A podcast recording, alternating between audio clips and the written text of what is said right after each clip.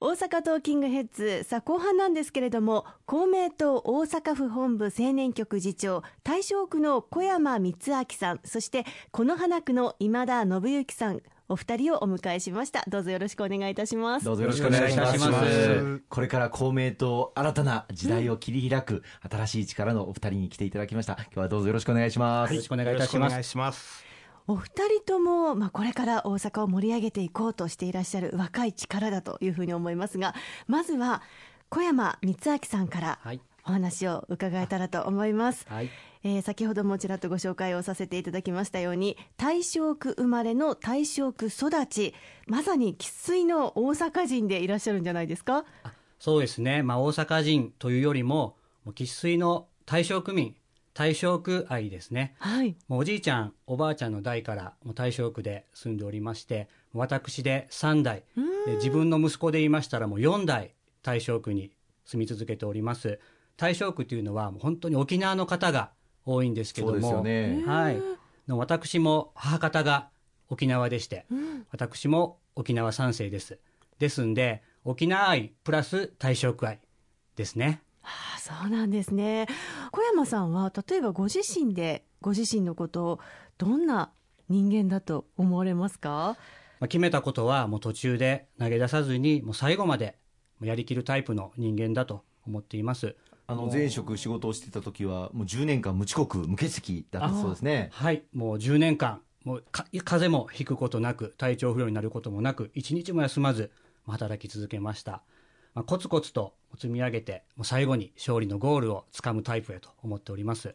あの子供の頃はかなり本がお好きだったという話を伺っていますけれども。はいもう本がとてももう大好きでして小学校1年生の時に友達が「ガリバー旅行記」という本を読んでいたんですね。でその本を借りまして、もうそれを本当面白くて面白くて、うん、もうそこからもう本にはまりましてもう小学校の6年間もう図書館に通い詰めましてもう本を読みまくりました。でまず最初にあの物語にはまりましてですね。でそこからまあ歴史もの、まあ、豊臣秀吉とか、まあ、西郷隆盛とか、まあ、そういうものを読みましてで最後にあのミステリー小説にはまりましてもう小学校の時にあの江戸川乱歩の読破僕もしましたね。あの明智小五郎とかですね。面白いですよね。少年はいもう面白かったですねすごく本当にあのお話ぶりからも真面目で誠実なお人柄というのが伝わってきますけれども大正区ってどんな町でしょうか？はい、まあ、大正区というのはですねもうとにかく温かい人が多い町だなというふうに思っております、まあ、沖縄の方が多いというのも大きく影響していると思うんですけども昔石川さんに特攻服をプレゼントしたのを覚えてますか？ありましたありました。なかなか国会議員に特攻服をプレゼントするっていうのはですねなかなかないと思うんですけど、大正区の,、あの若手の青年の方々が、石川博隆頑張れと言って、特攻服にみんな署名サインをしてくれて、い、ただいたのを、もう鮮烈に覚えてますね。大阪城で石川さんのイベントがありましてもうみんなでプレゼントしようということで特攻服を持って行ったんですけども、とにかく人を喜ばせたいと。まあ、そういう思いの強い人たちの集まりが、まあ、大正区だなというふうに思っております熱い思いをしっかり皆さん持っていらっしゃるんですね。はい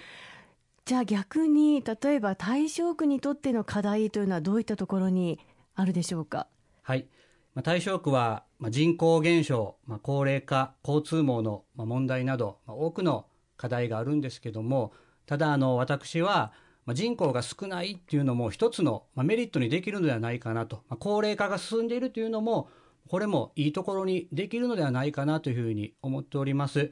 まあ、高齢化、まあ、進んでいると言いますけども、まあ、お年寄りが住みやすい街づくりを進めれば家族にとっても介護がしやすい街、うん、子供やお孫さんにとっても住みやすい街になるのではないかなというふうに思ってます。また子供が少ないということはまあ、一人一人に目が行き届いた、まあ、そういった地域ぐるみでの子育てができるのではないかなと思っておりますので、まあ、対象区はむしろ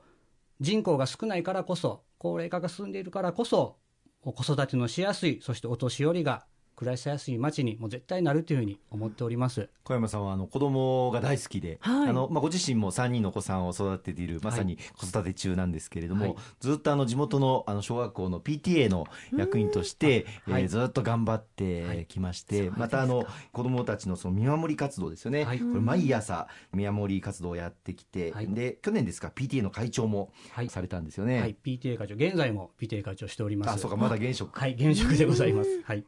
すごいですね。素晴らしいですね。ありがとうございます。そして一方の今田さんなんですけれどもこの花区生まれこの花区育ちでいらっしゃいます、はい、子供の頃は何かご苦労もあったというふうにも伺っていますが。はいそうですね、まあ、子供の頃1歳半の時ですね川崎病という病気にかかりまして小学校中学校と年に1回精密検査を受けたりしていました。小学校の高学年になった頃に同じ検査を受けていた友人が突然亡くなってですね、はい、すごく不安な気持ちで検査を受けていたことも覚えていますけれども、うん、やはり地域周りの皆さんから見守られながら育つ中でですね、うんはい、まあ今ではあそんな後遺症も一切なく元気いっぱいさせていただいてます。そういう世話になったまあ方々あるいはご家族への恩返しともう中学生の時から新聞配達をして、ね、家計を支えてきたと聞いていますけども、はい、はい、6人家族でしたので、やはり経済的にも大変だったと思うんです。中学校に入ってから、まあ、友達もあの新聞配達してる子がいたりしてですね、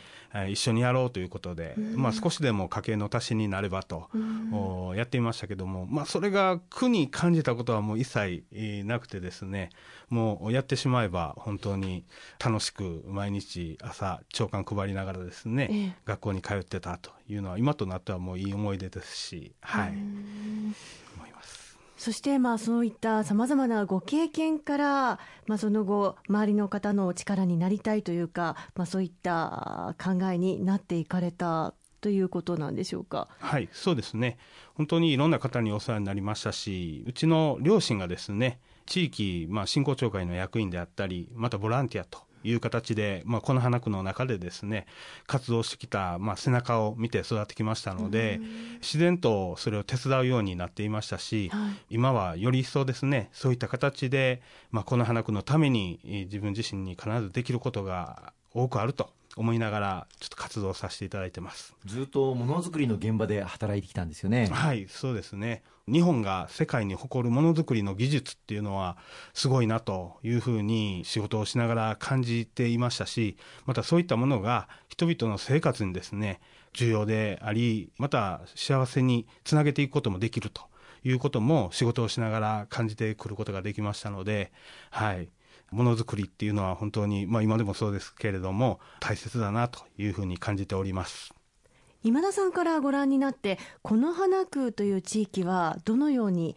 見ていらっしゃいますか、はい、そうですね。まあ、この花区は本当に人情味のある街でもありますし、またいろんな見方で言えば、まあ、ユニバーサル・スタジオがあったりですね、えー、昨年開催が決定しましたが、この花区で大阪万博、まあ、関西万博とも言われますけれども、うん、まさに夢島を抱えているのは実はこの花区ですからね、はい、そうですね。これからあ2025年開催になりますので6年間かけていろいろなことが進んでいきます。まあ、そういった中でこの花区のために大阪万博を起爆剤にしてですね住みよいより良い街にしていきたいとまたそういった取り組みをしっかり推進していきたいというふうに思っております先ほどの大正区もそうですけどこの花区も本当に人情厚い、はい、あの人情豊かな、はい、地域でしてこの花区で生まれ育った電報幼稚園高見小学校この花中学校と、はい、まさに生粋のこの花区この今田さんには本当に地域の皆様信頼と期待を捨ているというふうに思います。